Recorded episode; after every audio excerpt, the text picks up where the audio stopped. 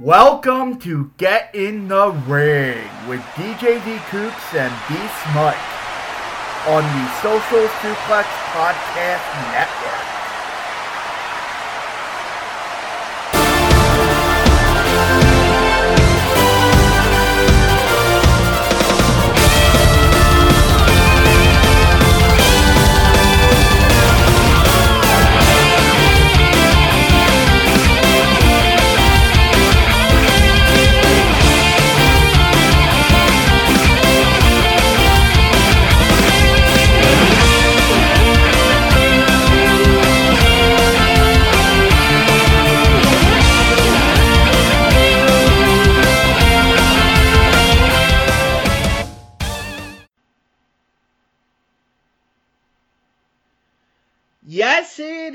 It's time to get in the ring with DJ D Kooks and Beast Mike here on a Wednesday evening. As I Yes. take a drink awkwardly as Beast Mike doesn't fill my awkward si- silence. No, it's uh, it's good to be back here. Brand new decade. Happy New Year to everybody. Hope everyone enjoyed the New Year's uh, the New Year celebrations, however they did it. But as we start the new year, Hopefully we, they uh, popped a little bit of the bubbly. Yes, a little bit of the bubbly. Hopefully you pop the bubbly responsibly. Uh, hopefully everyone pop the bubbly responsibly. Yes. But uh, yes, so the new year, new year, and obviously new flows of wrestling. Uh, obviously, we both just watched the AEW and NXT as the inaugural war of their first full year as uh, com- competition. But of course, the new year in wrestling, as every year in wrestling, seems to always start off with New Japan, and we have to cover SmackDown first. we do have to cover SmackDown as well. Yes.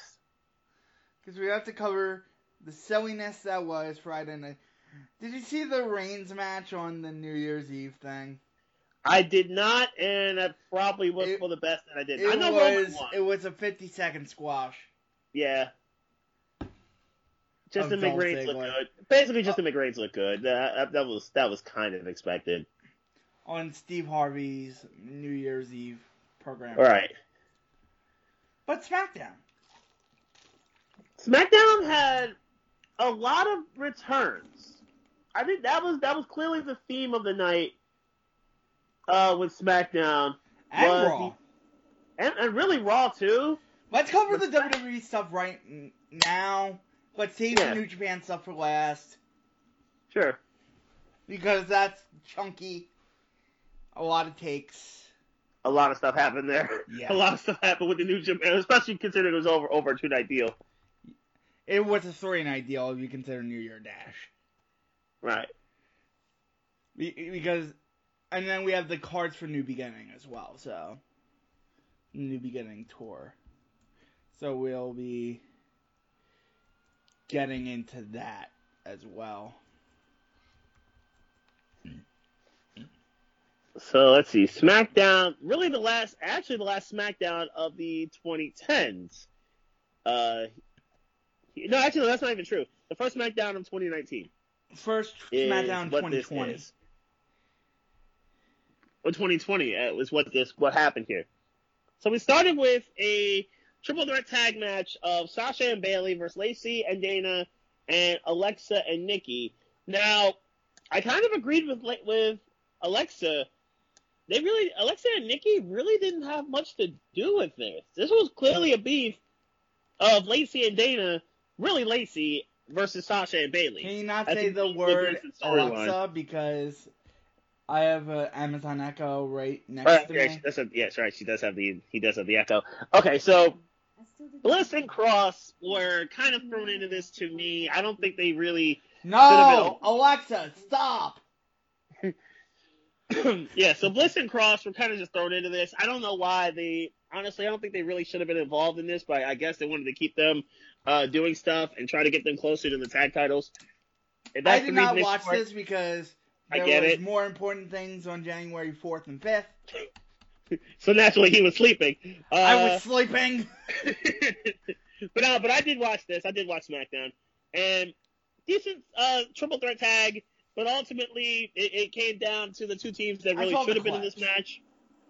And Lacey laid out Sasha with the woman's right, and Dana Brooke, who to be fair to her, she's actually improved pretty good since she switched to SmackDown.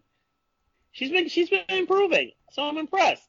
Dana with the senton to pin Sasha and get it done for her team. So the Blondes win the match. Next up, we got uh Shorty G we got Gable versus Wilder. There's a little bit of a backstage uh, interaction with the revival and Gable, Chad Gable. I refuse to call him Shorty G. And uh, this match was fairly short. Ultimately, it was Gable who out wrestled Dash Wilder and then finished him off with the ankle lock and tapped out Scott Dawson. So we got the Shatter Machine was uh was hit was as uh Dash Wilder uh, came in. Scott Dawson came in to save uh Wilder, and they hit Gable with Shatter Machine. And then Sheamus came back. Sheamus made his in-ring return, or not his in-ring return, his um his return into the I ring. I saw the gif. I saw the gif of Chad Gable and Sheamus. I saw that gif. I shared it. And Sheamus did not miss. He promptly Brogue kicked, broke to the dome as uh, Gable was turned inside out and flipped upside down. That was the first of several returns that happened on SmackDown. Next up, we got The Miz versus Kofi with a little bit of a backstage interaction before this as well. That kind of set this up as uh, New Day, as Biggie cut a hilarious uh, part of the promo, and the pancakes were flipped, and then Kofi versus uh, versus Miz happened. A little bit of not necessarily a squash, but a little bit of a, a quick match, and ultimately it was Kofi getting a quick roll up to get the quick pin. Miz then snapped and then beat up Kofi as Biggie was too late to get the save, and then Miz skated away and out of the ring. Later on in the evening, John Morrison would appear out of Miz's locker room. So it seems that Morrison's obviously we know Morrison signed a couple weeks ago, so it seems like more could Morrison and Miz be back together. I am here for two things. I'm I'm here for the dirt sheet, and I'm here for Miz and Morrison back as a team, and possibly doing it, running some feud with New Day and, and some other teams that you'll see later on. Yes. They Next up, heel. we got a yep, Miz did turn heel. Yes. We got um Gulak cutting a little bit of a promo. Oh god, that, this uh, 370 slide PowerPoint. he only got there one slide. He, he only, I saw the slide, and it was disgusting. It did not look good. It, it, looked, it looked very cartoony. Speaking but of Otis Gulak, his brother, um, not to make light of everything, um, hmm. his brother uh, apparently is accused of child pornography and um, bestiality porn. Jeez. Uh, watching bestiality porn, so. That's rough. He has nothing to do with it. Drew Gulak has nothing to do with it. Yep, yep. But that's, his that's brother good. Rory. His brother needs to. There's his brother allegations needs to out. You can search Twitter. There's a lot on it. I'm not gonna get into it, but there's a lot of stuff on it. Mm. Anyway, ugly. anyway, uh, Gulak got basically the size advantage was obvious from the get go. Otis kind of dispatched of Gulak rather quickly, especially hitting the caterpillar. Uh, Mandy Rose would tell uh, Dolph to apologize to Otis, but uh, as they continue that storyline with, with Mandy and Otis, uh, which is actually somewhat way more entertaining than Lana Lashley on Raw to me. I'm perfectly cool with this. Lana Lashley on Raw sucks. Sucks yes, high but, titty. But but Mandy and but Mandy and Otis see there's, there's like a there's like a cute entertaining part of this with, Otis and Mandy. Uh, I, I hope that keeps going. Lana Lashley needs to stop, and but but, but Otis and Mandy, I, am okay with that one. And then they get married anyway. What the fuck is this storyline? that made that made zero sense. That made zero sense. But we'll we'll get to that when we get to Raw. Okay, Cesaro versus Strowman was a decent match. Nothing nothing too noteworthy except for the fact that uh Cesaro was one of the few people that can match strength with Strowman, but ultimately it was too much of Strowman to get it done and pin Cesaro, followed by an immediate Kinshasa from from Shinsuke to Strowman to continue that hook with uh, with Strowman and Shinsuke. And then Reigns and Bryan versus Corbin and Ziggler. that was this was the main event of the evening, and the ma- the tag match itself was man, nothing too special. You missed almost nothing, but it was once the Fiend hit the ring is when things picked up. So Why the Fiend went. Show so red. I, I have no I have no godly idea. The Fiend came, comes in, does his thing, lays out Daniel Bryan with the mandible claw, and then by the time there, there was no winner in this match, by the way, and by, by the time that uh, Roman Reigns comes in to try to check on Daniel Bryan, Corbin and Ziggler jump Reigns, and then we promptly get the. It looks like they're going to get the handcuffs and feed Reigns more dog food, just like they did a few weeks ago. But then Reigns' cousins, the Usos, make their triumphant return Thank back God. in the ring. I'm so no happy the Usos are back. Food. Yep. So the Usos made the save. Uh, super kicks galore to the Ziggler, to the Corbin, and they save Roman from more dog food. And that's how SmackDown ends with the with the bloodline all in the ring all at once. Raw. So, and then I want to cover NWA Power real quick. Okay, cool. So Raw, the first Raw of the new year, the first people in the ring were Brock Lesnar and Paul Heyman. Now, Paul talks while Brock collects a check. Pretty much. So the real question is, who is Brock going to face in the Royal Rumble? Will Brock defend the title? Etc. Etc. Well, the answer for Brock, perhaps maybe 29 under individuals. Now, Brock Lesnar People are equating this to be the IWGP champion being in the G1. They've only done this a handful of times. Hmm. Bitches. The IWGP champions in almost every G1. This is true. This is very true. So don't so, equate it to that, bitches. Who would? Who like who was doing that? Uh, Social Suplex was watching Twitter. Oh, okay, all right. Anyway, Lesnar, who uh, Brock Lesnar willingly will enter the Royal Rumble and come out first. Now, as far as I know, the title's not up for grabs, but Which it's established. Make any sense. Which what? Doesn't make any sense. No, it really doesn't. It, it really doesn't. I, uh, I guess it obviously means this: if Lesnar wins, he challenges uh, the Universal Champion. Obviously, he's trying to win both titles, uh, which would really be a terrible idea. But uh, but Brock is going to enter the Royal Rumble and come out first. I would rather Brock beat the Fiend, and end that fucking existence. uh, the Fiend, the Fiend will lose at some point. It's just a matter of to who and on what stage. I I would rather him than Roman. Understandable. So Brock is going to be in the Royal Rumble first, and then we'll see who comes out. Who would you rather see come out second to deal with Brock? Marko Stunt. Legit. Marko's fucking stunt. if, if contracts weren't a thing, Marko fucking stunt. Did you see how far Brock can throw him? Yes. Exactly. see how far Brock can throw him. Oh, that would that would be bad. That, no, that's so bad. I'm okay, an evil, you... evil man. I know. I was, we've established that. Oh wow. Evil, okay. evil man. C- clearly, the evilness of D. Cougs carried over from decade to decade is what we're saying here. Mm-hmm. Anyway, uh, U.S. Championship match: Andrade versus Rey. Pretty good match. Not as good as the stuff they did on SmackDown last year, but a pretty good match nonetheless. It got a little clunky at the end when Mysterio accidentally hit Zelina Vega, and then Andrade would finish the deal and take the mask.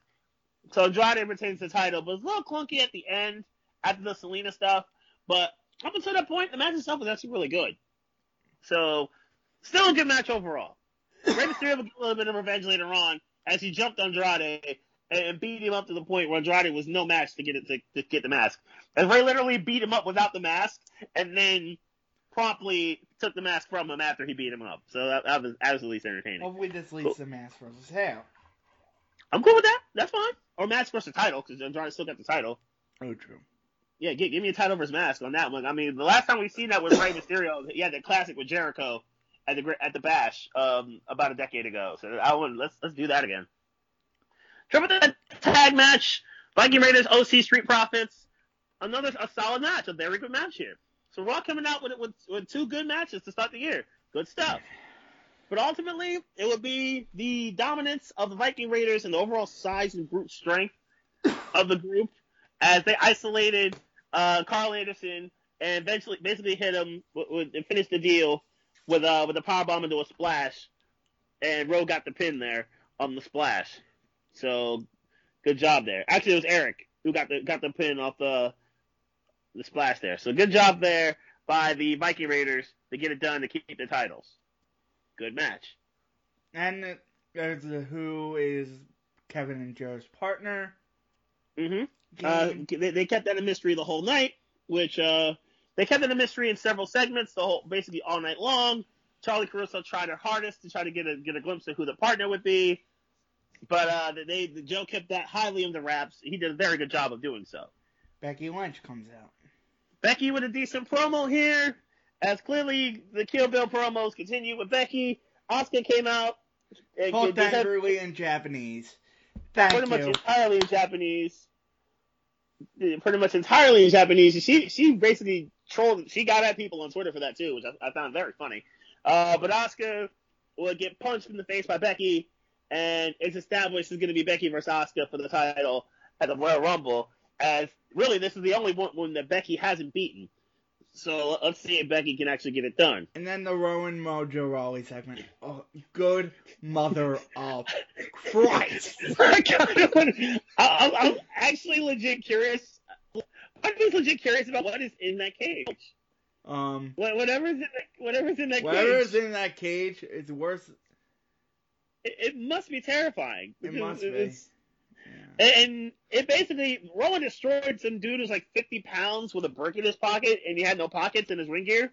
So he, God, he, he, he just a shitty ass angle. And then basically the, the whatever it is in the creature creature is basically spat at him in like some burning red Ew. Oh, I, I, don't know what I don't. I, I was sort of like, what, we're wrong with it. What is that? Like, what did he just? What did he just? Whatever that creature was, what did he just spit in, in this dude's eyes? And the dude on Twitter probably was like, "I'm not telling, I'm not telling you what it looks like. I, I don't like. We're not doing that. I'm not. I'm not gonna tell you what it looked like." It's a, it looks like, like Baby Yoda with Baby Matanza in the cage. I, I, who knows? Who knows what it is? But it, it's then Eric it, Rowan beat Jeff Hawkins. It's terrifying. Yeah, so Hawkins actually went on Twitter was like, I'm, I'm not telling you what it looks like. I, am not, I'm not gonna say a word, like not a word about it. Okay, uh, this is basically a squash match. Styles destroyed Tozawa, hit him quickly with the DDT in the arc in an RKO after a phenomenal forearm. So AJ and Randy are gonna fight next week uh, to keep that going. And then we get bullshit. then we get the bullshit of bullshit. First, first off, how about the security guards jumping the jumping the priest? How about the yes. security guards jumping the yes, that was hilarious. how, how did he not know that he was? How did he not know he was straight the whole time? It's hilarious. How? Let's let's let's get that let's get that out the way first. How they jumped the bull? They jumped the bull before he ordained the the, the ceremony again, which I thought was I thought that was yeah, funny. He got beat up. He got beat up. he did get beat up before he could do anything. Like they cut the commercials so quickly, and they didn't know what was going. Like like nobody communicated to the security guards. Like he's a part of the show. Like he's part of the deal. That was funny. Oh man, that was great. But and, and then they they they, they did they, they did the stupid God. marriage. They did the stupid marriage, and then Lashley. Prompt, Lashley, it's just turned into a Rusev uh, cutting a promo against Lashley. They're gonna fight next week please end the storyline. Nobody likes it except for maybe Vince and Lana on Twitter. But, but, but although to be fair, honestly, this is kind of revitalizing Rusev. I will say this: it, it, this storyline's awful, but Rusev's the only one that's truly winning. This is Rusev is getting he's getting over with the people now. He's, he's getting more. The, the, the like it's not quite Rusev Day at its peak, but it's coming back to that. So Rusev ultimately, when this storyline finally ends, he's gonna come out smelling like a rose to me. So that's fine. So at least we're getting uh, we're getting Rusev close to Rusev Day status again. So that's fine. And then Charlotte and Sarah Logan. This wasn't too bad. I like it, or Sarah Logan. I, I like this. I like the kind of fight that they, these two threw. They threw hands. This was a pretty. This wasn't even a match. This was just a straight up fight between the two of them. Not bad. I'm okay with it the disrespect that Sarah Logan did to the robe, I thought was was a nice touch. And then Charlotte getting even with her and finishing off with the with the boot to the face. Uh, I thought all of that was a nice touch. So let's see more of Logan versus Charlotte. This could this could be something. Drew I'm McIntyre okay kills people. Destruction. McIntyre and McIntyre's another one is getting over and is slowly and surely turning face, and I'm okay with this. I like this McIntyre as a face. This is a very good thing. McIntyre disposed of No Way Jose. We're not we're not worried about that. And then and, uh, Aleister Black was d- destroyed Shelton Benjamin. Um, Aleister, I also wiped Shelton out Benjamin, Benjamin was 44. Yes, yeah. yeah. Aleister wiped out Shelton Benjamin. This ten years ago, uh, like Benjamin, Prime Benjamin versus Aleister would be a classic, but yeah, but not not this one. Uh, Aleister destroyed Benjamin within like two minutes, but it's turned into Buddy Murphy jumping Aleister Black and continuing that storyline. And Buddy and Aleister have had two classics on Raw, so they they get around three.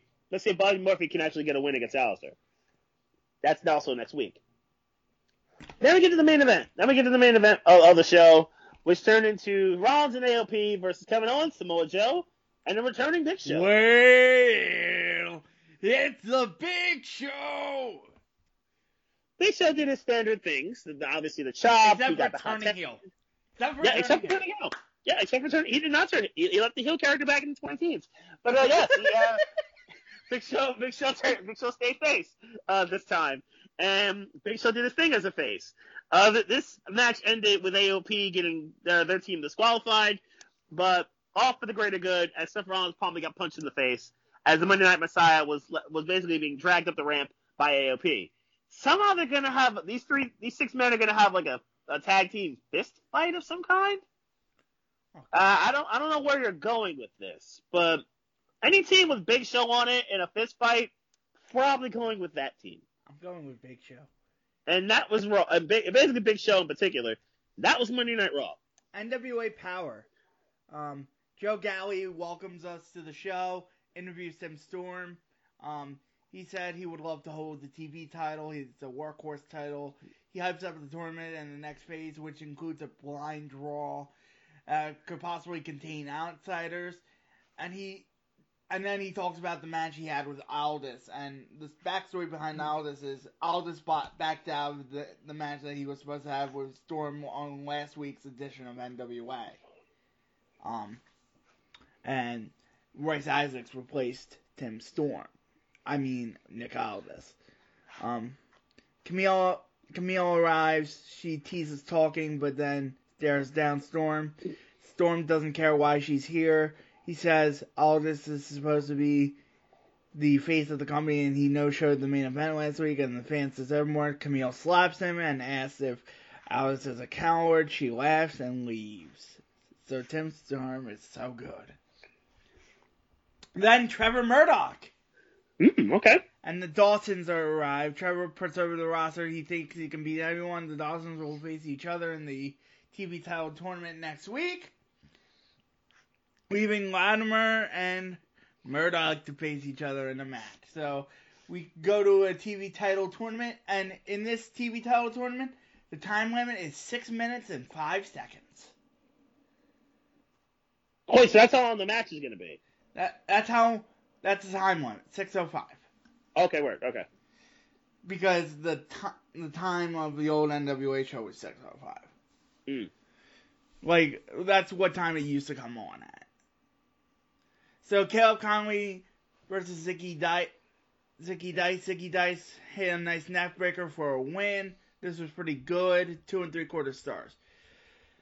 Then Aron Stevens, aka the former Damien Sandow, and the question mark I interviewed.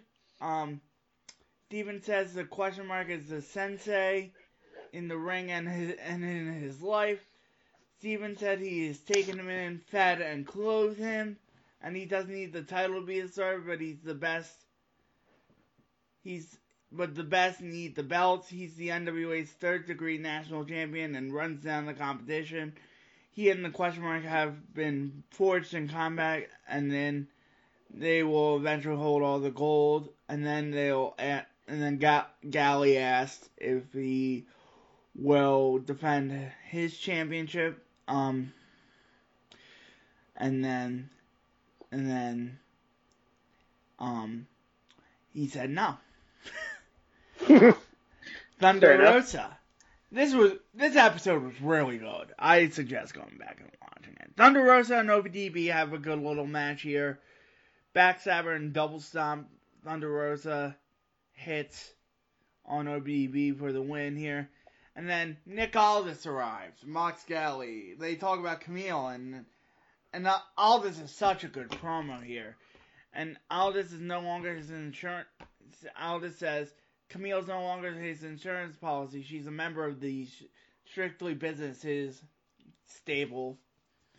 And Tim Storm is a relic like Ricky Morton, trying to make a payday off of him. So he's trying to jump the line, and the wild cards are in the mess. The wild cards are Thomas Latimer and Royce Isaacs, the two, the the other two members in Strictly Business and he faces Ricky Starks tonight, and he can get the job done in six minutes and five seconds, but he goes all night long in the bedroom, and he will beat Starks in six minutes, even though Starks is great, and he will make him. So, this match is not in the TV title tournament, but it's 605 time limit. Mm. So, so Nick Aldis and Ricky Starks fight to a draw at 6:05. Um, Aldis locks in the Clover Reaper in the final minute. Starks does the classic thing of clawing, clawing, clawing, tries to get to the ropes. Aldis comes back, holds on. As time expires, Ricky Morton comes out, wants Aldis to give Starks five more minutes, which Aldis refuses. And then Starks didn't get the job done. This isn't charity. And then Morton wants five more minutes, which Aldis then refuses and leaves. So James Storm, Eli Drake versus Colt Cabana and Ken Anderson.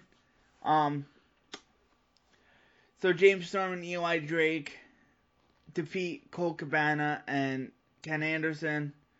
Um, Ken Anderson pulls Storm to the floor, posts him, and Colt, man, Colt Supermans and pins Drake for the two. Then Ken Ken Anderson shoves the ref, and that's a DQ at 620.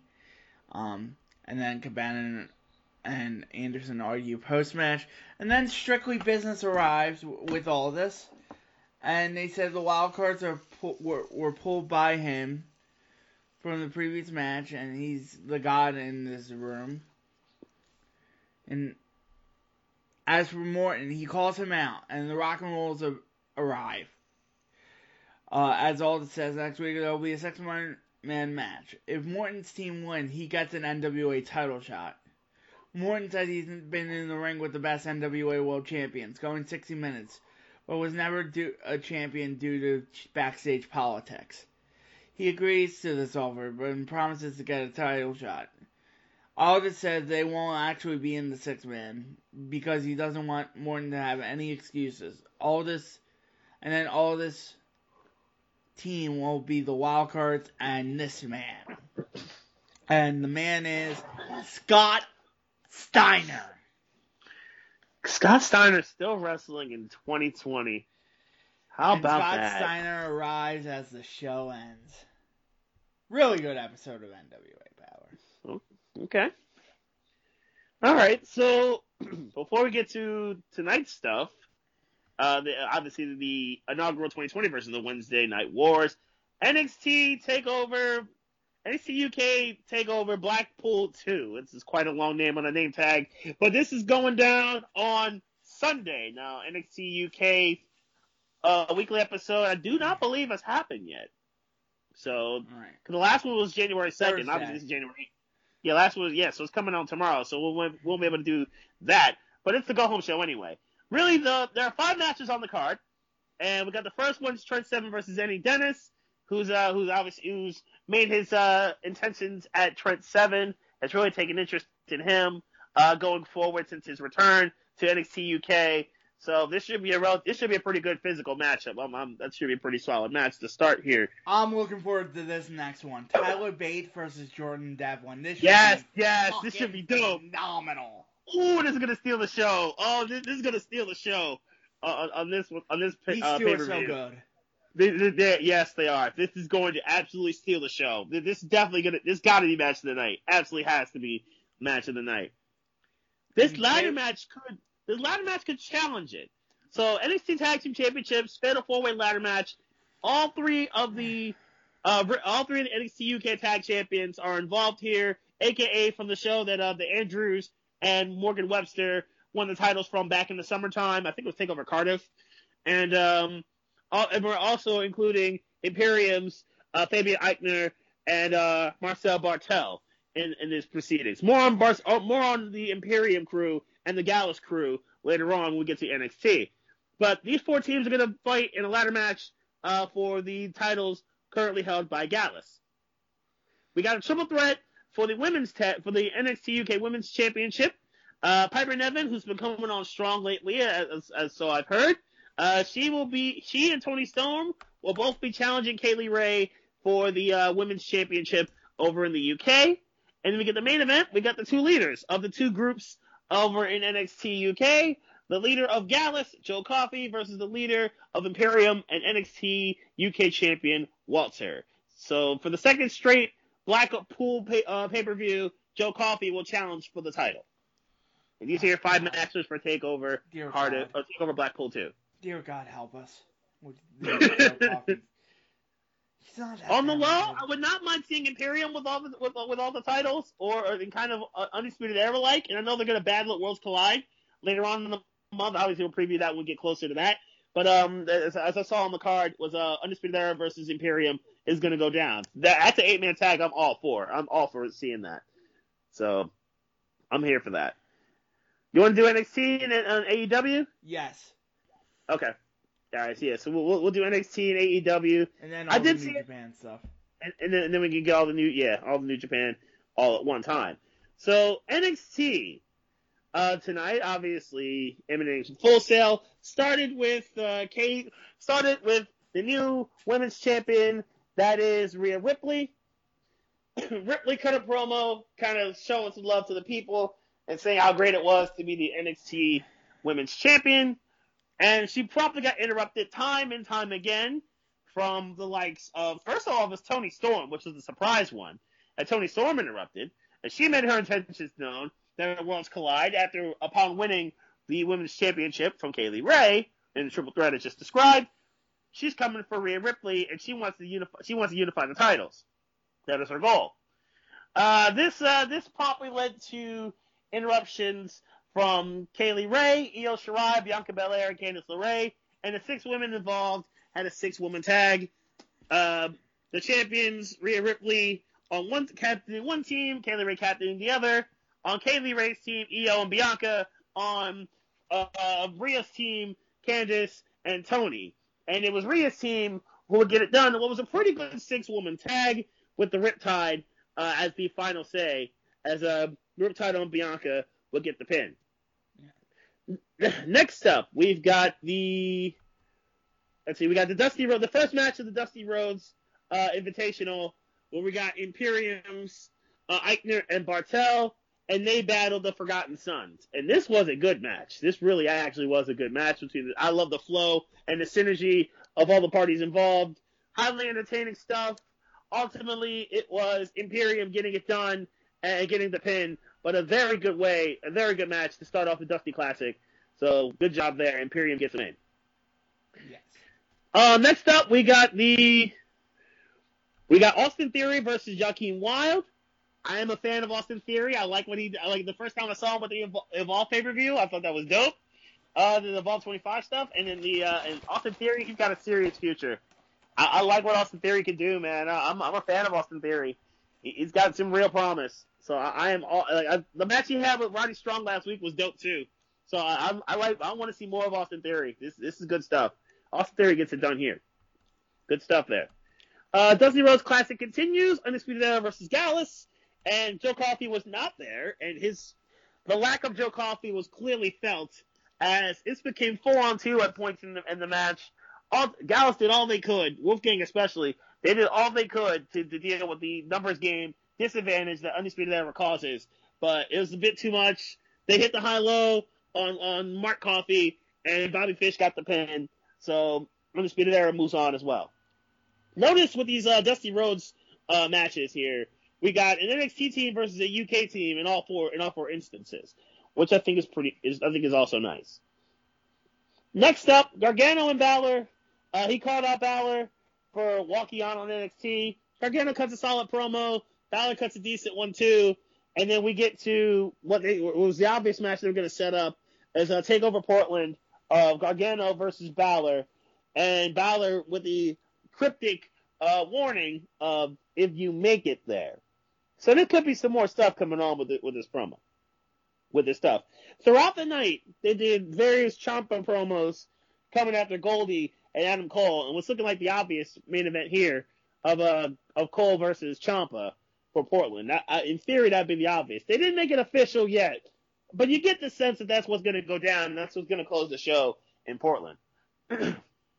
Mia Yim beat Kayden Carter in what was an okay match. You, you really didn't miss but too much, too much. Kayden Carter with a little bit more of a sample size, I think could be pretty good. I like her style. She's got some speed, some, some lucha libre flow to her with a little bit of power. But ultimately, it was the power of Mia Yim that got it done. But this wasn't about that necessarily. this is about Chelsea Green making her presence felt in NXT and kind of throwing herself into the spotlight. So Chelsea Green really made herself known uh, to really end the proceedings there, as she and Robert Stone Incorporated, there's some Robert Stone Incorporated dude. Uh, they they kind of formed some sort of a a crew, I guess. But that's what's happening here. That was really the stuff here. And then we get to a pretty a good fatal four way. This is a good close to the show. Uh, between Lee Dijakovic, Damian Priest, and Cameron Grimes. All four dudes had their moments, but obviously the one of these things is not like the other situation clearly showed. Cameron Grimes is clearly the smallest of the four, and his size showed. Though he did have some very impressive points. That backflip power slam he did on Keith Lee, dope. Love it. All for it. I love that as a finisher. That's a that's a really good finisher for him. But ultimately he was outsized by Keith Lee. Keith Lee would finish him off with the spirit bomb to get the pin. Also, side note, Damian Priest versus Dijakovic, that's a match I want to see. Let's see that. Let's let's make that happen. Hopefully Regal can make it hot and make that happen in the near future. But this is a very good match and a very good way to, for NXT to end. So ultimately, to me, with NXT, it started well with the women, it ended well with the four way, and the, the two Dusty Rhodes Classic matches were also pretty good. Good, very good NXT to start the year. AEW, on the other hand, meh, to say the least. Started off pretty good with Kenny Omega and Adam Page versus the Private Party. They had a pretty good match here. As Page dumps Cassidy, Kenny accidentally his Quinn into Page. They battle back, and the Buckshot Lariat one winged angel combo for the win. And then backstage PAC lays out Nakazawa. Then the show gets weird. Because we have the Nightmare Collective God, I never want to hear Brandi Rhodes on commentary again. Riho versus Kris Statlander. I hate this Nightmare Collective thing. It seems like everyone does. The, the great work was ruined here by by shitty ass yeah, Nightmare yeah, Collective. Who the fuck is Doctor Luther? That's a good question. That's a but Japanese deathmatch legend, like Excalibur was the only one who knew. Yeah. Who the fuck he was. I didn't know who the fuck he was. And you're into this stuff. You're into this kind of stuff. These Japanese. You're into these death matches and all Japanese wrestling. Like, like, like that. That made no it was sense. like '90s grind Japanese death matches, and like Wing and in like FMW. and not even in FMW, sense. in Wing. Like that, that was that was just puzzling. That his involvement in, in the whole deal was just puzzling. He's Jericho's pal, so that's why. so, so Jericho, Jericho put him on. All right, that's why he's here. Jericho trained with Mm, so. Okay. Kris and Riho didn't deserve this. Uh, no, they didn't. I mean, Riho retained the title, but yeah, they didn't. They didn't deserve that. Nightmare Collective attack post match. Shida makes a save as Britt Baker just sits in her seat. Big Show, Swole, and Sonny Kiss arrive. And then we get a Kip Sabian and Super Bad Girl Penelope Ford video package. And then we get more fuckery here. The finish was dog shit. Pentagon dares him to do the Arabian press, but but Sammy attacks, knee strike wins. This was okay. And then Dark Order arrives. This was boring as fuck. Then we got the um, Cody and Dustin versus the Lucha Bros. I can't defend the Lucha Bros losing here. I don't get it either, personally. Especially after you had Pentagon due to distraction to cause Daniels to lose. Yeah. Now, good, Daniels didn't join it. Obviously, SCU and, and the Bucks made the save. But, uh, yeah, I, I, don't, I didn't get that either. I, I didn't understand why would you have them lose, and lose clean even, uh, to the Rhodes. I don't think the Rhodes really needed to win.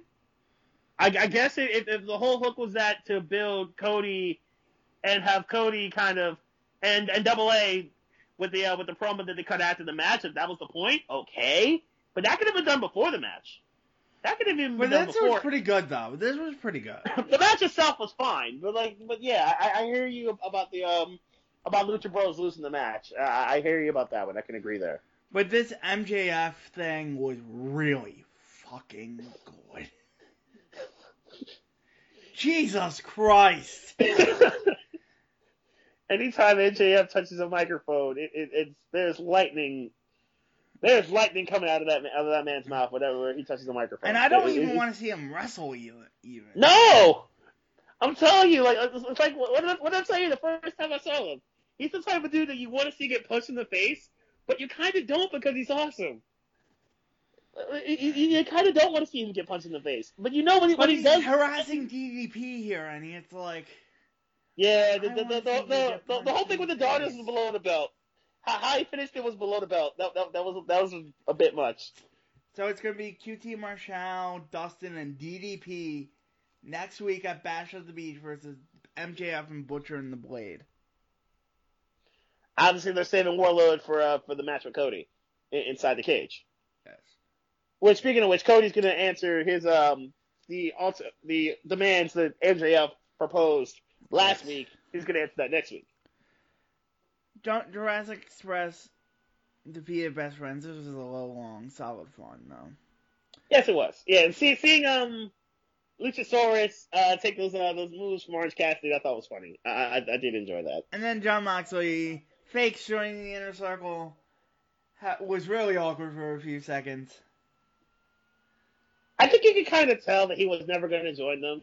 I, I think he just wanted to, to, to kind of boost Jericho's ego, and I, I thought the segment, I thought that segment was actually pretty good. I, I, was perfectly fine with. Yeah, I was perfectly fine with it too. He double crossed them by doing the title of the car and everything like that.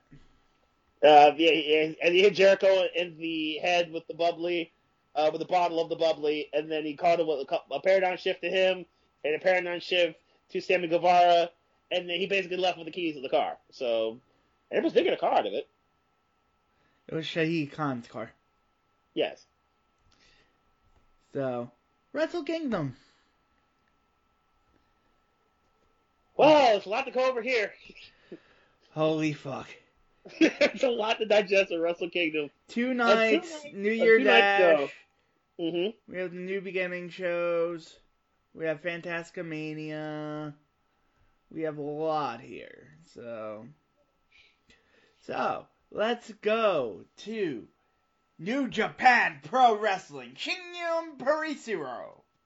I said that wrong, but the attendance here was 40,008.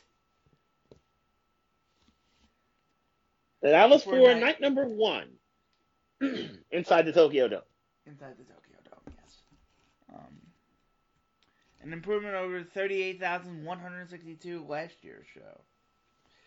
So, Alex Caulfield, Clark Connors, Karl Fredericks, and Toa Henare defeat Togi Makabe, Tomoaki Honma, Yota Tsuji, and Yuya Uemura. Some comments here first. First off, don't let Yo- Don't let Vince McMahon see Yota Tsuji.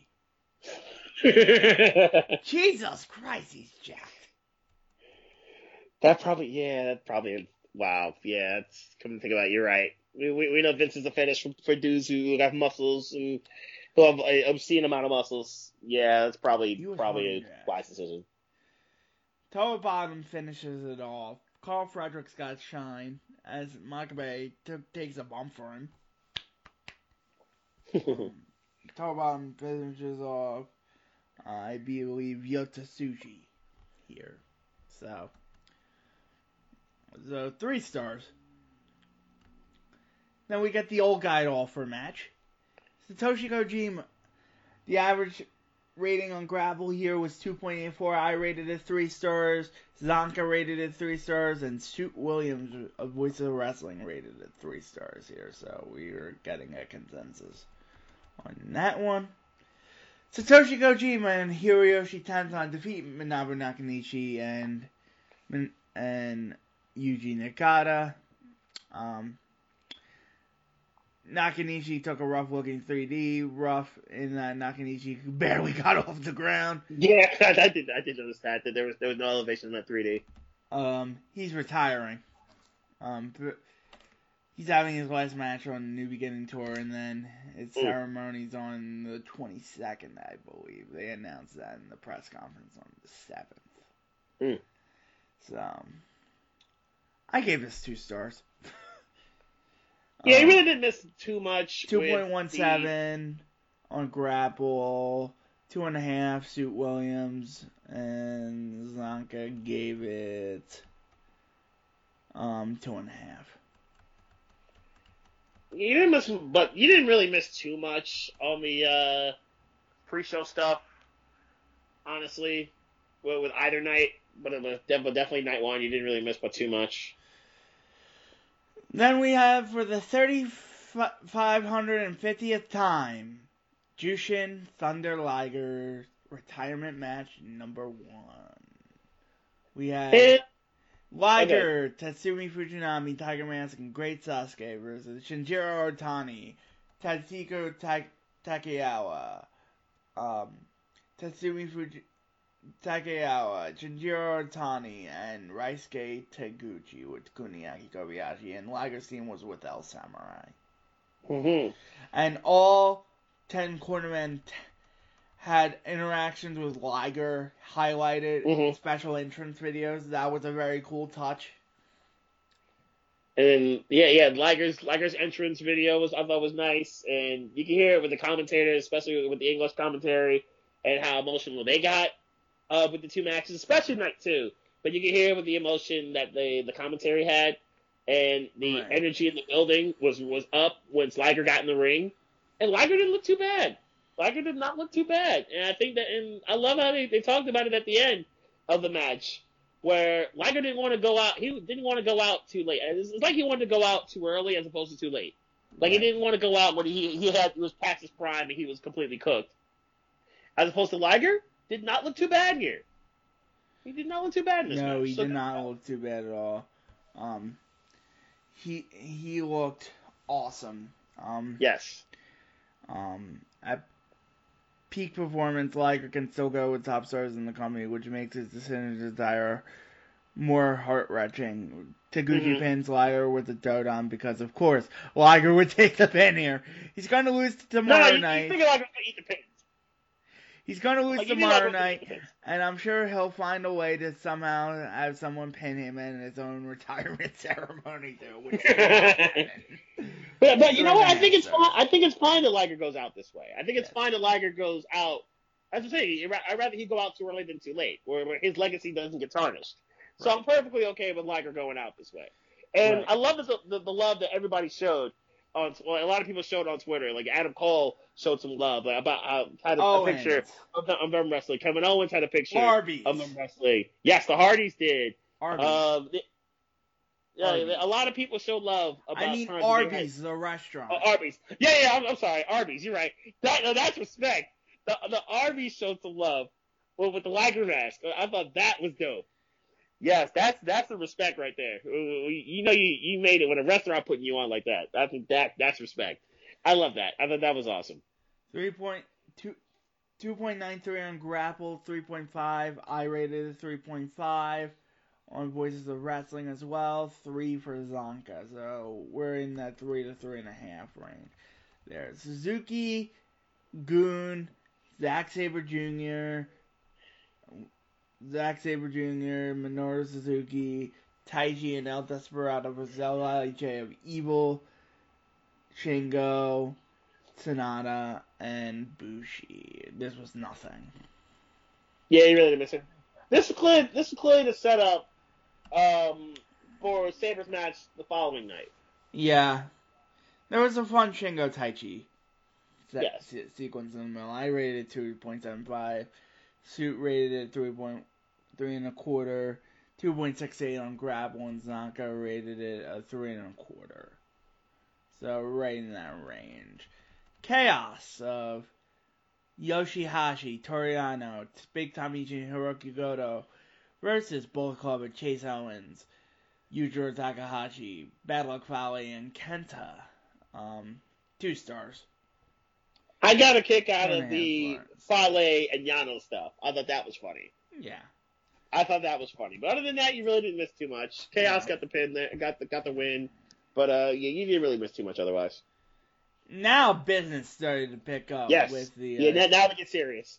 tag team title match, which I enjoyed. Girls Okay, of this Destiny match on versus this pay-per-view was dope. Versus Finjuice. Um, the uh, 2.34 on Grapple was the rating of the Bullet Club versus um, Chaos match. But Right. Finjuice, 3.16. I think that's shockingly low.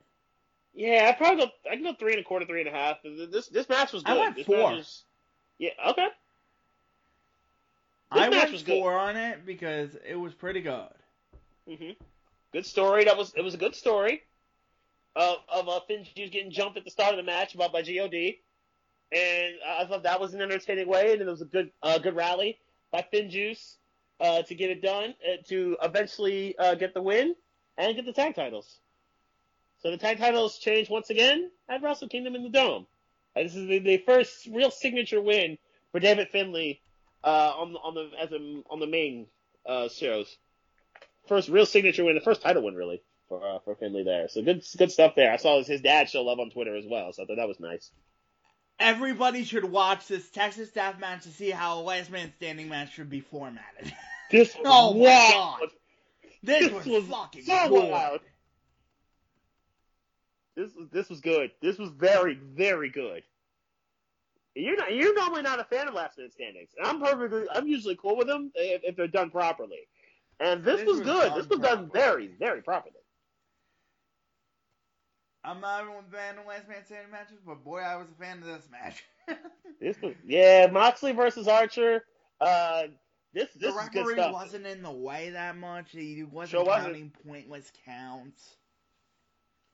Now the difference we should mention between a normal last man standing and this death match, you could also win by submission. You could also win by, by verbal submission. So that, that was the other difference. This is why submission holds were applied here uh, in this particular match. This match was 14 and a half minutes. It didn't seem like it. It didn't seem rushed at all. They, they got a, they got a real. They, they put a lot of work into the 14 and a half minutes they put in this match. and So, 22. hmm, uh, the one I'm reading is 14:26, but uh, in terms of time, but that, that works too. Um, 3.79 on Grapple, 4 stars by Zonga, 4 and a quarter. And that's what I have to. Suit Williams had 4 and a quarter as well. Yeah, I would, I would four, yeah, I go four and a quarter here too. I think this was this was very entertaining. Moxley finished the deal with the paradigm shift through the two tables, uh, from the apron to the floor. But this was a, this was a very good match. And then we went bonkers. Yeah, then these last three matches, uh, wow. Uh, first, Oh, so Ospreay versus Takahashi for the IWGP Junior Heavyweight Championship.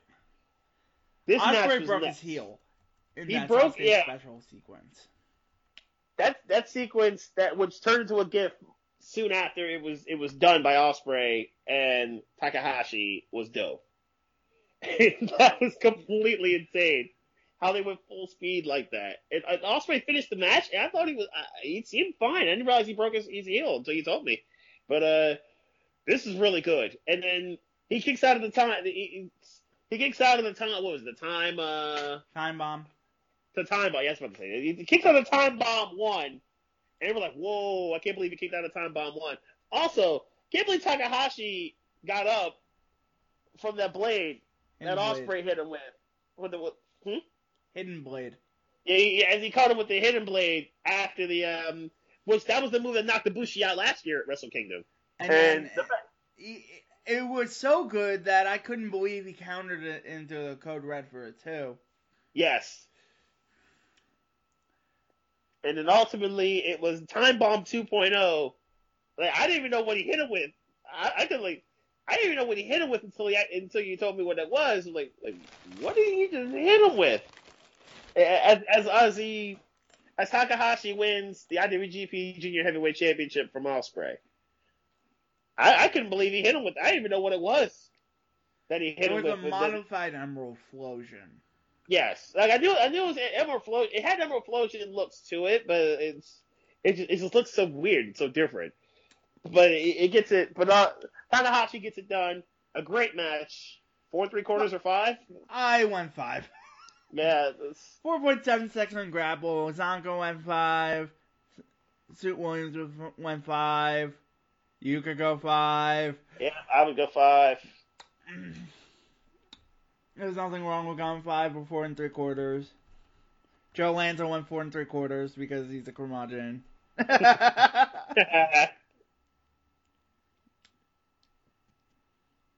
so that was that was the third. So we get the co-main right after that, and we get the we get the double gold situation materializing in these next two matches.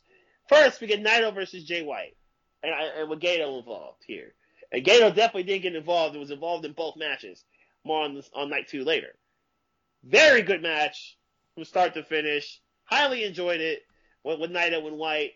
As one would think, okay, maybe Naito, Naito loses because he's always been the bridesmaid of these Wrestle Kingdoms.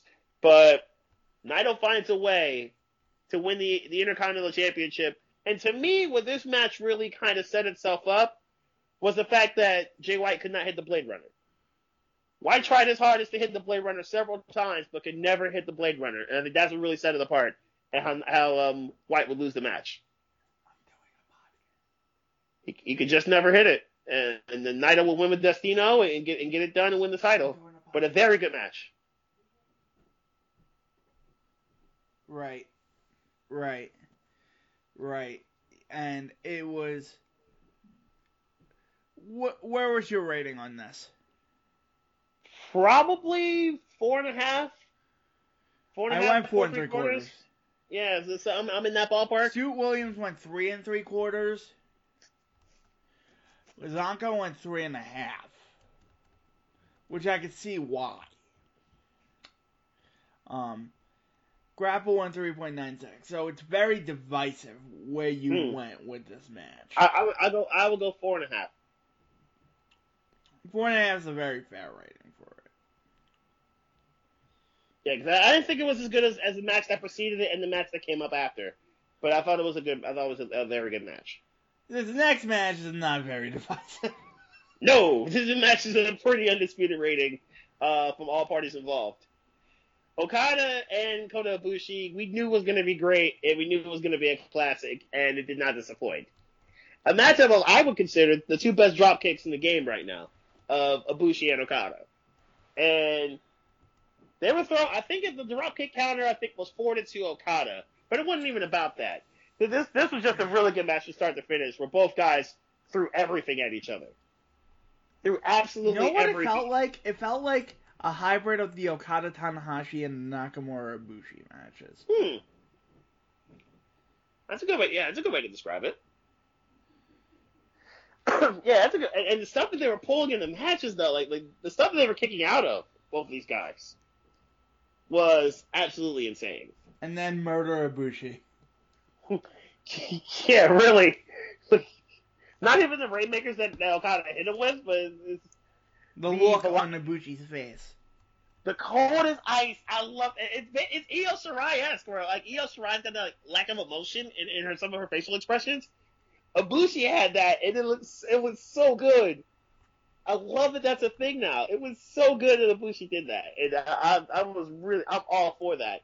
Uh, the, the, the cold as ice ex- expressionless Ibushi going forward. And then Murder Ibushi just fucking laying hands at Okada. Yes. He was just like, fuck you. It was so good. Um, the, the, the cold as ice, like killer Ibushi. It was so I was highly entertained by that. Okada hit countless rainmakers to get it done, but it, it was this was incredible. Absolutely a five star, uh, the first five star of the year, I would say. Highly entertaining uh, from start to finish. Yes, highly, highly entertaining from start to finish. Yes, I agree. Very highly entertaining. Night two. The Gauntlet. Didn't miss much.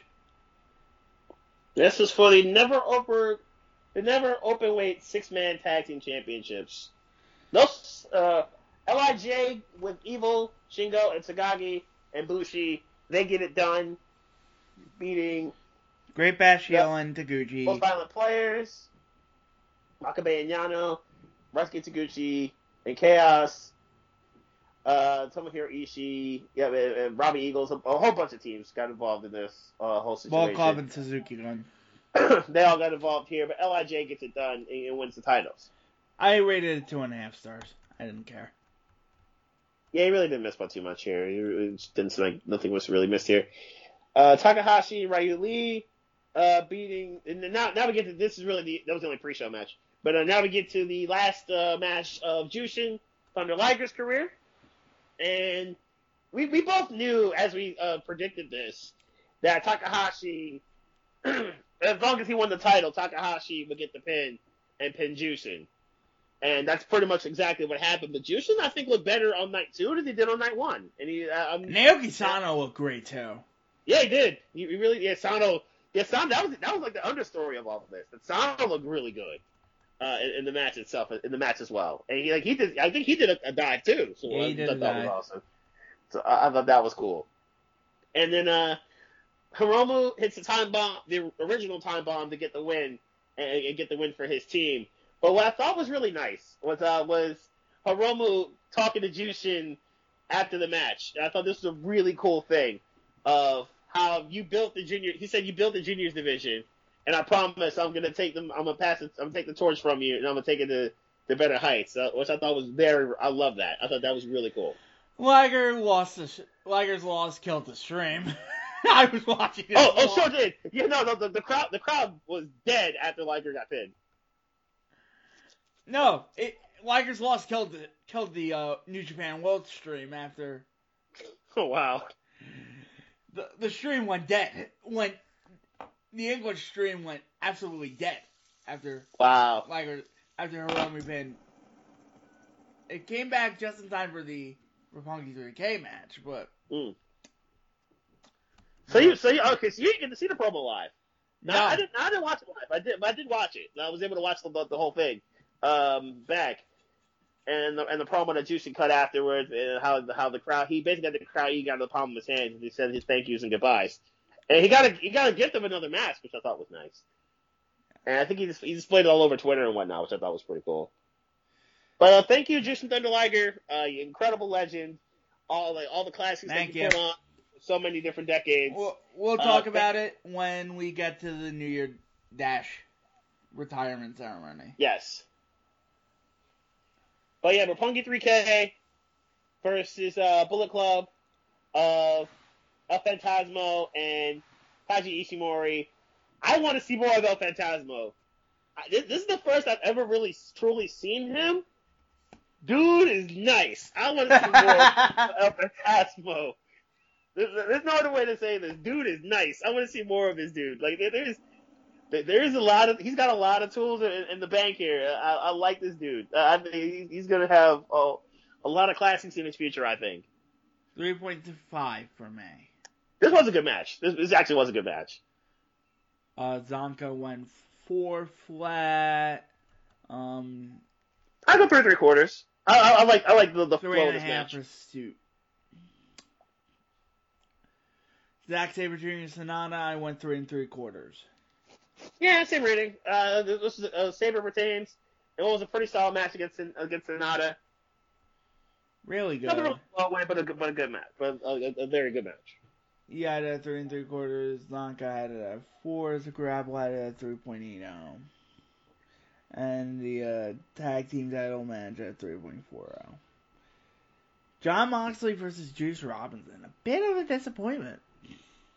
Yeah, I was I was kind of surprised uh, by the outcome.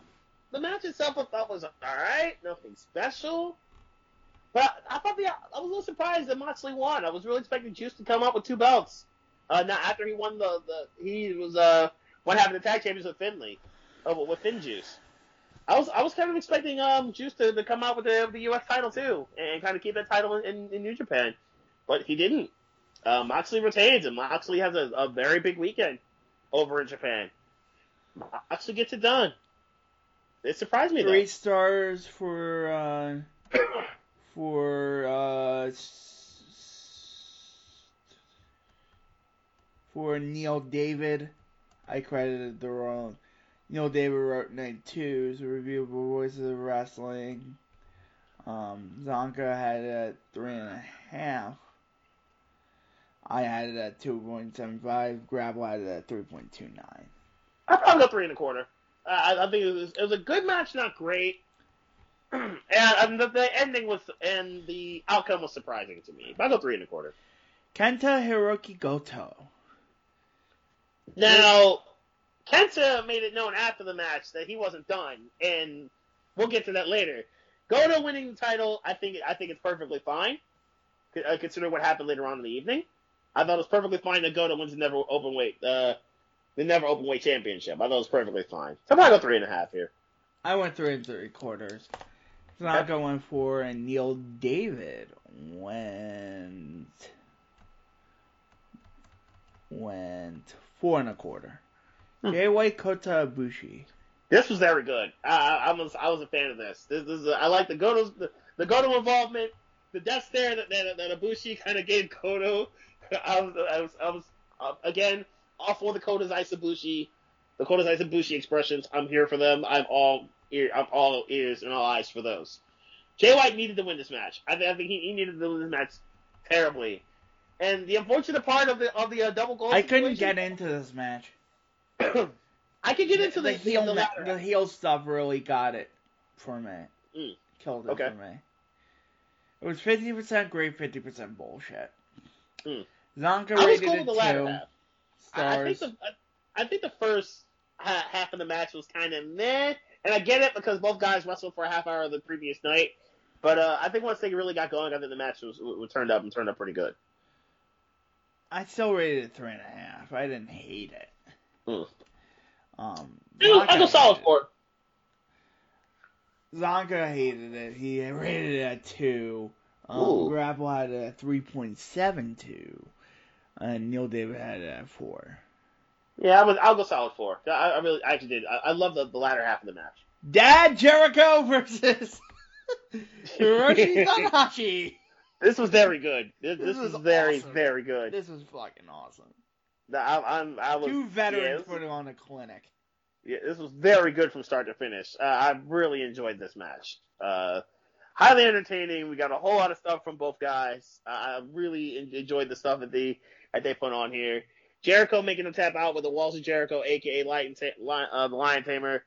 Uh, I, I love the the code breaker that Tanahashi put on Jericho. I, I love the how the high fly flow was countered. Uh, I, I love this was a very good match from start to finish. Uh, Jericho gets it done with the, with the Walls of Jericho, aka Lion Tamer, and uh, denies Tanahashi a shot at the AEW World Championship. Probably four and a quarter, four and a half to me. I'm somewhere Four in that range. For me. Yeah, that's four. at four. Um, Neil David's at three and three quarters. Yeah, so a four and a quarter is fine. And I like the stuff afterward. What do you what do you think about the the promo the Jer- the interview that Jericho did afterward? Where he's kind of hoping that AEW and uh, New Japan can kind of merge and kind of have some crossbred stuff. Um, I, I'll believe it when I see it. Mm. Understandable. I mean, I get it. There's some AEW stars, like obviously like Mox and Jericho, who have got contracts that who got their deals that they can do whatever and go overseas and whatnot. But yeah, consider how into deep they were with Ring of Honor. We'll, we'll see how they how they continue to do it. Obviously, I'm sure that's not really a thing. Um, but yeah, I agree with you. I, I think uh, I give it more time. And let AEW kind of build it did come out with the ROH television title. Oh well, there you go. So yeah, let's. I give it more time. I'll let AEW kind of continue to build themselves up and like uh, to alone, and then kind of build it up and see where they can go. And then we get to what I've already put on. I think is a match of the year candidate of oh, Naito versus yes. Okada. this match was a classic from the jump. This, this match was a woo. This match was a classic from the jump. From the word go, this match was a classic. This is fucking so great. good. Finally, the bridesmaid becomes the bride at the end, but this was the build up to it.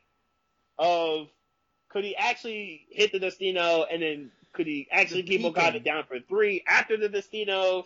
He hit the could Stardust he, pressed. Yeah, he, he, hit the Stardust pressed in the match. Uh, Okada with the count with the with the all the all the rainmakers and all the as many tombstones. And I love the Destino counter to the tombstone. I thought that was dope too. I, I, I thought that was awesome. Uh, the, the the Destino to the tombstone counter. I thought that was dope. Okada dope. was not pleased. no, he was not. He was not. But Naito finally becomes the bride. As Naito finally, with the, with the two signature wins of his career, I think, uh, in the dome, winning back to back nights. Nine nine nine counts in there. Yeah, there, there was some real close. There were some real close ones. But Naito finally gets it done and finally gets the signature wins of his career. I think, uh, winning both matches back to back in the dome, and basically Naito for the for those two nights went about an hour, it went an hour and ten minutes and change for these two nights, and came out with both titles. Yeah, the Intercontinental and the Heavyweight Championship. Uh, and the then the bastard came in. Yes, I love this. I I yes. I, for all of this with Kenta. I love how Kenta recently stole the moment from from Naito. And he hit him with the go to sleep and wild out on him. I love this. I'm a fan of this. I love how the commentary stands on him. Angle. I love this. I, I, I hope and pray to the wrestling gods, wherever, wherever they may be, that uh, if and when Kenta wins the titles, that Shibata's cleared and we can get Shibata versus Kenta. Even even once would be fine for me. But uh, seriously, this this I love that Kenta did this. I love this. The crowd got instant heat the second he, he hit the ring and, and, and jumped him. Everybody was snapping at him, and instantly Kenta becomes one of the, if not if he's not the best heel in, in the company right now. I want to see who it is because that, that was dope. The only other thing that could have made him even more of a heel is if he had jumped Jushin. But other, other than that, that would have been that was that was great. I love that. Then we got the New Year Dash. Then we have the Liger retirement ceremony. Um, Jushin Liger, um, one of the greats, all time yes. greats. Yes, he is. No matter the weight class, no matter the company, so innovative with it with the, the stuff, the shooting star press, obviously, uh, the swag that he comes in with. I would say, who, who do you think has the is, is he the best mask of all time? Yes. He, he has, oh fuck yes. I, I like I, like I love the Flow Break Mysterio's mask. Uh, like, obviously, no, it's Jushin fucking Liger. But, but, but Jushin Liger's is yeah, the Juice with, with, the horns on the sides. Yeah, like it's there's so much originality to his masks, and the, the masks are one of a kind. But yeah, but uh, yeah, he, he does, I would say yeah, the greatest mask superstar of all time. I would say it's him, and then it's Rey. Uh, to me, are uh, one and then two. But but yeah, I think Jushin is is absolutely incredible. So we uh yeah, salute the Jushin Thunder Liger from from from both of us at Get in the Ring. Salute the Jushin and your yes. 31 years of incredible work inside the ring and all the stuff he even did outside of it. So, so a couple of highlights from his retirement ceremony. They had a couple.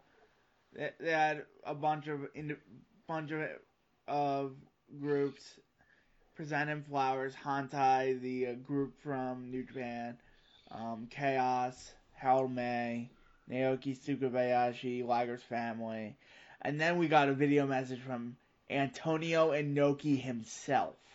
Mm. Um, doing get before Liger does a brief speech, he mentioned how important Tokyo Dome was in his whole career, and then thanks everyone once again. They got a ten bell salute, which was strange because I was like, they're really doing a ten bell salute, and he's Yeah, the dude's that- still alive. Yeah, But- that's a bit. But that was strange. But it's Japan, so. They do, th- they do things, do some things differently. That's fair. But they showed this incredible shot of Tanahashi in tears. And then Mm. the whole babyface side of the roster came in and hoisted the Liger in the air a couple times, and it was fun. The whole gymnasium sang Liger's theme song. It was great. Watch it. Watch it. Watch it. I, I, I will go. I will go back and find it. Yeah, it's New Year Dash. After everyone composed themselves after the Yeah, uh, really. New Japan Dojo vs. LA Dojo. Karl Fredericks, Corey Connors, and Alex Coughlin defeat Toa Henare, Yotsuji, and Yuya Uemura. Um, yeah, pretty good match here. Afterwards, Alex Coughlin battled to the brawl to the back with Yota Tsuji. Then we had a non-title four-way for the uh, IW non-title four-way match. Um, Suzuki Gun, El Desperado, and Yoshinobu Kanemaru defeat the Roppongi 3K, Los Ingobernables, Hiromu Takahashi, and Bushi, and Bullet Club El Phantasmo, and Taiji Ishimori. Pretty good here. Um, um, the finish game be- we- between El Desperado and Sho. Um, Bushi got involved, sprayed miss in El Desperado's face.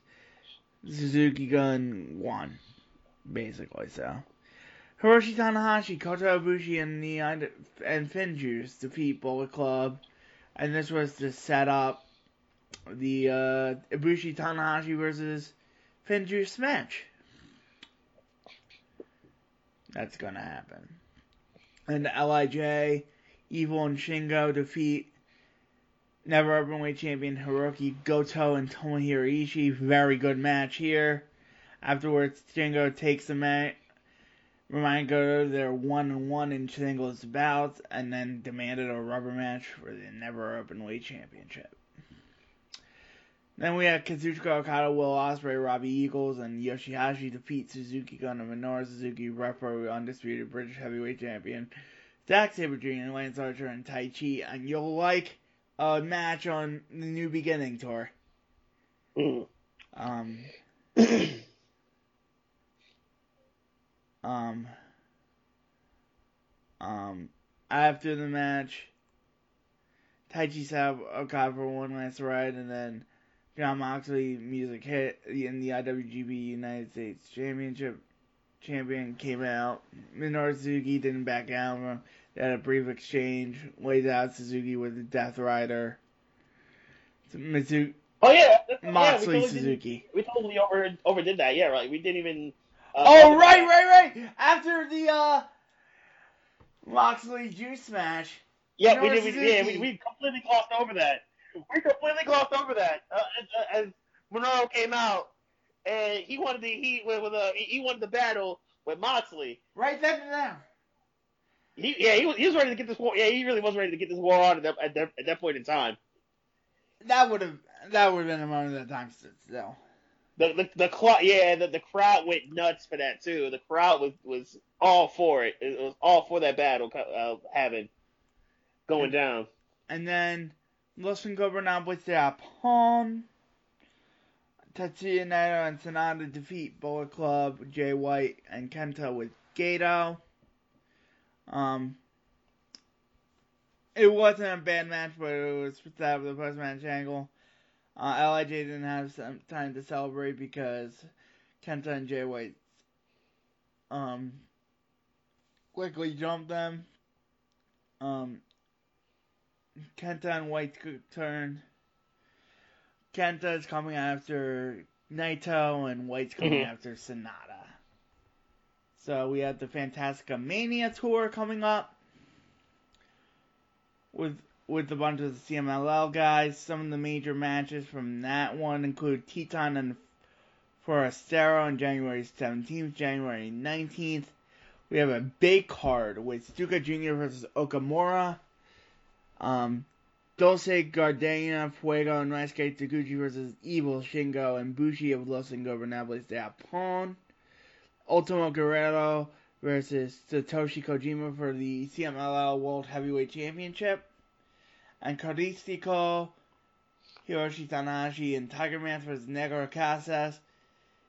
Euforia and Barbaro Cavernario. And on January 20th, we have Fuego. No. No. We have Caristico versus Barbaro Cavernario versus for the NWA World Historic Middleweight Championship. They're also coming to the United States um, on um, January 24th. They're coming to the Social Suplexes Stomping Grounds in St. Petersburg, Florida, mm. Tampa, Florida, for for for a card January 24th. Clark Connors was in Mysterioso, a CMLL wrestler. Then we had Yuji Nagata and Satoshi Kojima versus Alex Hoffman and Ren Narita. Karl Fredericks and TJP versus Colt Cabana and Toru Alex Jeff Cobb versus Alex Zayne. Yoshihashi versus Jeff Cobb. And Rocky Romero versus Kota Ibushi Hiroshi Tanahashi, David Finlay, and Juice Robinson versus Jado, Chase Owens, Yujiro Takahashi, Tanga Loa, and Tama Tonga. Mm. January 26th in in Nashville, Tennessee. The main event is um, Rocky Romero, Kota Ibushi, David Finlay, Juice Robinson versus Jado, Chase Owens, Tonga, and Hiroshi Tanahashi versus Yujiro Takahashi. Yuji Nagata versus Lance Archer, Satoshi Kojima versus Jeff Cobb, and a bunch of other matches. Durham, North Carolina on the 27th. You have Yoshihashi, Kota Ibushi, Hiroshi Tanahashi, David Finlay, J- Juice Robinson versus Jado, Chase Owens, Yujiro Takahashi, Tama Tonga, Tangaloa, Ren Narita versus Lance Archer, Jeff Cobb versus Karl Fredericks, Alex Zayne, Robert Gibson, and Ricky Morton versus Rocky Romero, Toru Yano, and Colt Cabana um, Pembroke Pines, Florida on January 30th. You have Kota Ibushi and Hiroshi Tanahashi versus Guerrillas of Destiny. Um, Rocky Romero and David Finlay and Juice Robinson versus Jado, Chase Owens, and Yujiro Takahashi. Zayne versus Lance Archer, Jeff Cobb versus Ren Narita, Ricky Morton and Robert Gibson versus Colt Cabana and Toru Yano, and then the Atlanta show has David Finlay and Juice Robinson versus Tama Tonga and Tanga Um, Kota Ibushi versus Chase Owens. Jeff Cobb versus Lance Archer. Robert Gibson, Ricky Morton, The Rock and Roll Express, and Hiroshi Tanahashi versus Clark Connors, Alex Zayne, and TJP. Um, Colt Cabana and Toru Yano versus Jado and Yujiro Takahashi, and and two other matches. The New Beginning in Sapporo on February 1st has never openweight champion Hiroki Goto versus Shingo. Then we have Tomohiro Ishii versus Evil, and then this tag match of Kazuchika Okada and Jon Moxley. Hmm, that should be interesting. Versus Taichi and Minoru Suzuki, and Tetsuya Naito and Sanada versus Kenta and Jay White. Ah, so we are going to see uh, Suzuki and Moxley lock up at a at a point in, in this tag match. I like that. New beginning in Sapporo Night 2, you'll like this a lot. Kenta Kazuchika Okada versus Taichi is the headlining match, but the second match from the top is for the British Heavyweight Championship as Zack Sabre Jr. defends against William Ospreay. Okay, we get to we get to see the incredible match. One of my favorite matches of the decade, and my uh, my favorite match of 2016 was Ospreay v Sabre uh, battling each other on WrestleMania weekend. It was the weekend of Zayn and Shinsuke, but, it, but these two absolutely stole the show for me. And yes, anytime they lock up, I, I look forward to seeing that. Double championship match in Osaka, February 9th. Tetsuya Naito defeat, defending against Kenta. Jon Moxley versus Minoru Suzuki. Hiromu versus Ryu Lee. Sanada versus Jay White. And Kazuchika Okada and Will Ospreay versus Taichi and Zack Sabre Jr. Okay, so the Naito and Kenta, is it for both titles? Or, both titles. or titles. Okay, you got to put them both up. Okay. Mm, wow, so it could be all or nothing night for Kenta, and, and, bring the titles back to Bullet Club. That could be that could be a huge deal. Yep. Divisional round, NFL. Let's go back into the. Let's get the wild cards out the way first. So to me, I think the Bills lost that game more so than the Texans wanted. Yeah, they did. the inaccuracies of Josh Allen really came out on full display. You kind of saw what he can be when he's running the ball in the first half, and then what he has to be and get better at when it comes to throwing the ball in the second half. Did the Bills get screwed at times? Yeah, I, I think the um, the whole thing with the with the touchback at the start of the half, I think was semi mismanaged. The referee explicitly warned the Texans player that he's going to don't hand me the ball. And it wasn't even that. Like the that blindside block that they called, that was not a blindside block. That looked like a clean block to me. I thought that was clean. I thought that was poorly handled by the officials, and it was even by the rule book that that should have been a touchdown for the Bills uh, to start the second half, uh, and and they they missed that up. I think it was Houston. The high end talent got it done, even with the Hopkins fumble. That the high end talent got it done at the end. And, but was, I think it was found out that once Josh Allen had to actually throw the ball, Buffalo was doomed. So Houston, Houston escaped. Uh, honestly, can we not talk about the Eagles? Can we not? Can we not? Uh, I'll mention it briefly. DK Metcalf was a beast. How he met Rose? How you you messed up by not drafting him. Um, Seattle gets it done on the road again. They're eight and one this year on the road. Uh, yeah, we so, had a chance to draft DK Metcalf. That was a horrible life choice. Yes, yeah, yes, so. it was. Let's see here. New Orleans, it was kind of hilarious that they got. What? Wentz, uh, that was a cheap shot. Yes, it was. It absolutely was. Yeah, and the fact that the NFL might not even find Clowney for it. What? Kind of. What? Are you are you hear about this? I did not. They're, they're, they're mulling it over, and they haven't done anything to Clowney yet. Fuck them. Fuck, fuck the NFL. Fuck the NFL.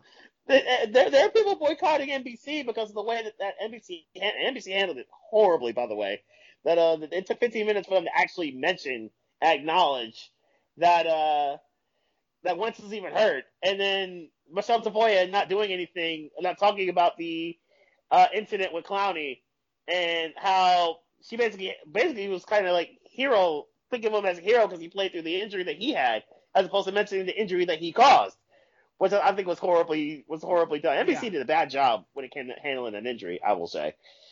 Uh, yeah, so Clowney might not even be fined. Well, we'll, we'll see if he actually does, but they'd probably find him by now. I'm not sure he's gonna get fined. They, they don't they don't think he did anything wrong, which is really sad because he obviously did. Um, okay, getting back to it the fact that the fact that New Orleans is out because of, of the rule that they basically caused, it wasn't even it wasn't even enforced. It was absolutely hilarious. Yeah.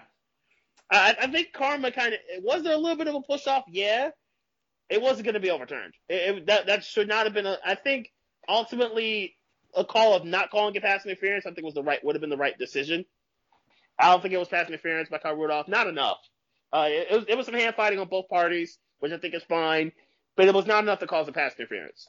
So I think the referees did the right thing ultimately. but I saved the best for last.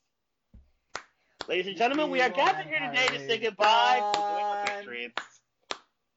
We they were met with uh, with the cruel daggers from last week Ryan Fitzpatrick, and then this week Derrick Henry, as the Ryans Fitzpatrick and Tannehill played the roles of the judges the, uh, the juries were Brian Flores and Mike Vrabel.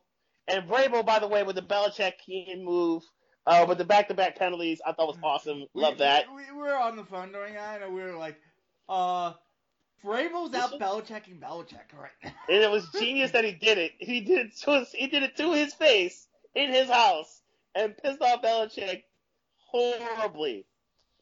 And of course, the executioners being Derrick Henry and DeVante Parker, as both guys completely destroyed what was thought to be an excellent defense in the Patriots, as Parker and Henry made them look childish in back-to-back weeks. And then the, the piece de resistance being the pick six that Brady threw, the back-to-back weeks of, of Brady throwing pick sixes and to former Skip Bayless trying to excuse Tom Brady's performance. Brady was not good. Brady was not good. He, he, when he had to make a throw, he, he, he almost couldn't. There were there was, he made one or two good throws in the game, but he really he really just couldn't make any throws. I I, I think that I'm telling you, I think I think it's over. I think it's finally done. I think the dynasty is really dead. I, I can't think of them. Are they a playoff team with Brady? Yeah, but I don't think of them as a favorite anymore. No. I don't I don't think of them as a Super Bowl favorite. I don't think of them as like the invincible New England Patriots. And a Dolphins team that beat that got beat by them 43 to nothing in September with the Foxborough and beat them. That that ought to tell you a whole lot. Uh, and a Dolphins team with not that mind you with not nowhere near as much talent as they had this time last year with the Foxborough and beat them in a game that New England had to have, in a game that Miami really didn't have to have. I don't. I think this dynasty's done.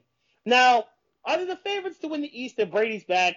Probably, because we don't know how well Miami can build up in a year in, in nine months' time, and we don't know. I don't think the Jets are ready, and it, the Bills are only going to be ready if Josh Allen actually gets good at throwing the football.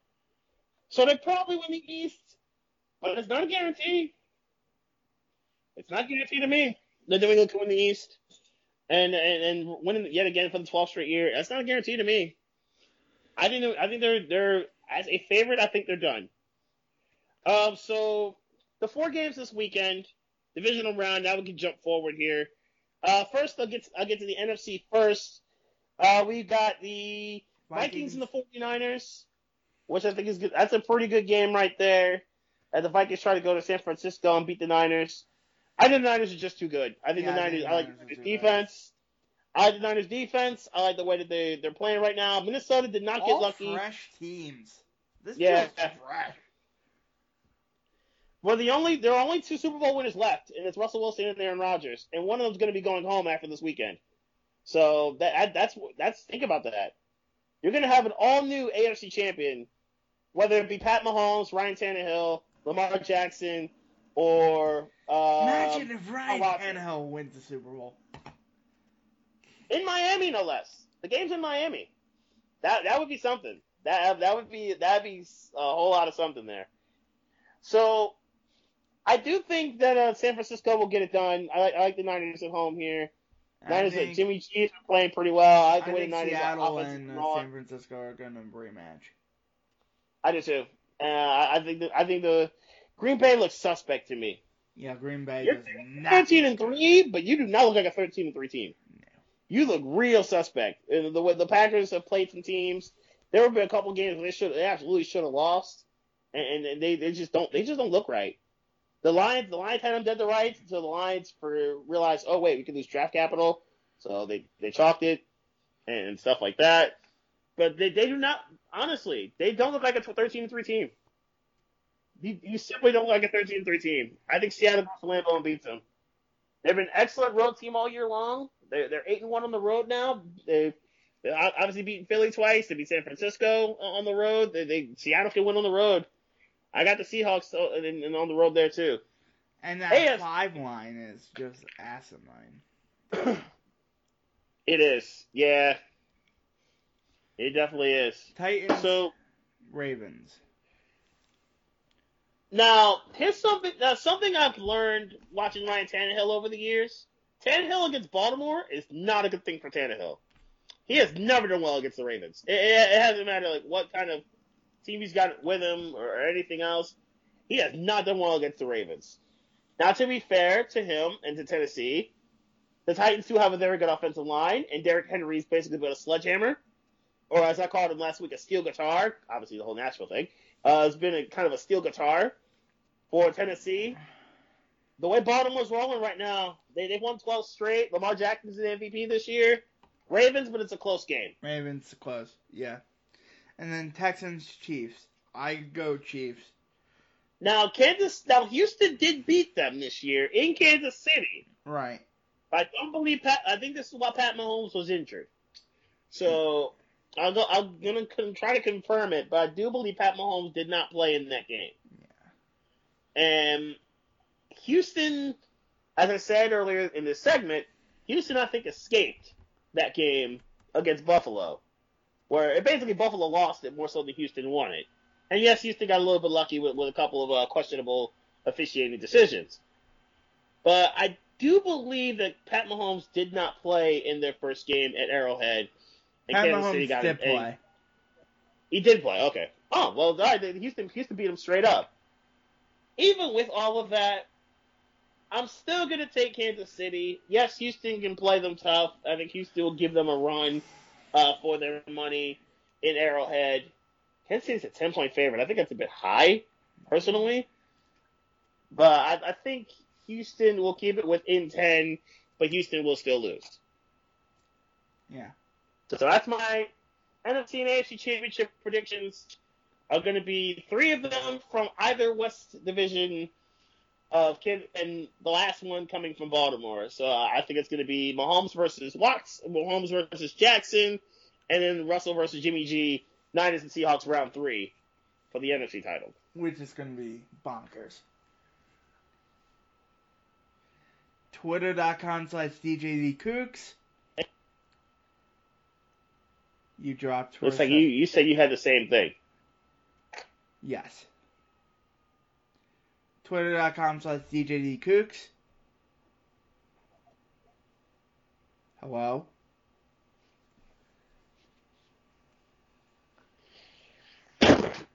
Yeah, I'm, here. I'm here. Twitter.com. Yeah, Twitter.com slash Beast Mike is where you can find me. I've obviously been. Yeah, DJD Cooks is where yeah, you Twitter.com slash Beast Mike is where you can find me. And then, yep, there's DJD Cooks there. Uh, yep, you will, you can find me on, on Twitter.com slash Beast Mike. I will be obviously be tweeting about the respective games uh, when they take place on Saturday and Sunday, and obviously we'll be monitoring monitoring uh, the Twitter sphere for various other things that may go down uh, as as we go. Any Nyquil moments? um, I don't think we didn't. We really didn't have any big time Nyquil moments over the last week. McGregor I did say the Cerrone's coming up this weekend. I just said the Nyquil moment of the year. What's that? McGregor Cerrone's coming up this weekend. Yes, yes it is. Yes it is. Uh, McGregor's McGregor, winning the what... fight. Yeah, you, you, would think. Yeah, in theory, he, he should. He should. I like yeah. Cowboy. Don't get me wrong, but I think McGregor should win this fight. As apparently, I'm getting love from the DC Defenders fan club on Twitter right now. Uh, so obviously the XFL coming up next month, and I was kind of looking at some of the XFL rules that are happening with the, with the kickoff returns and the actual. You mean the ones that they're making up as they go along? kind of, sort of, yes. they're kind of making them up on the fly.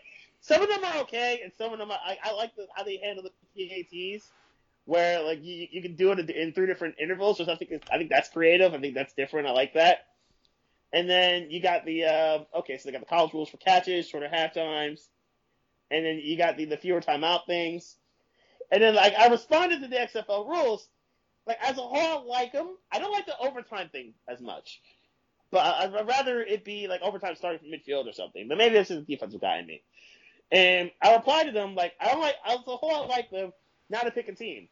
So the DC defenders responded to me and said like, okay, they're built for these rules. Multiple sub 440 guys, 4 4.4 guys uh, wide receiver and running back with two very talented QBs, and a six-seven Tyree Jackson, and I think this team's going to be fast and fun.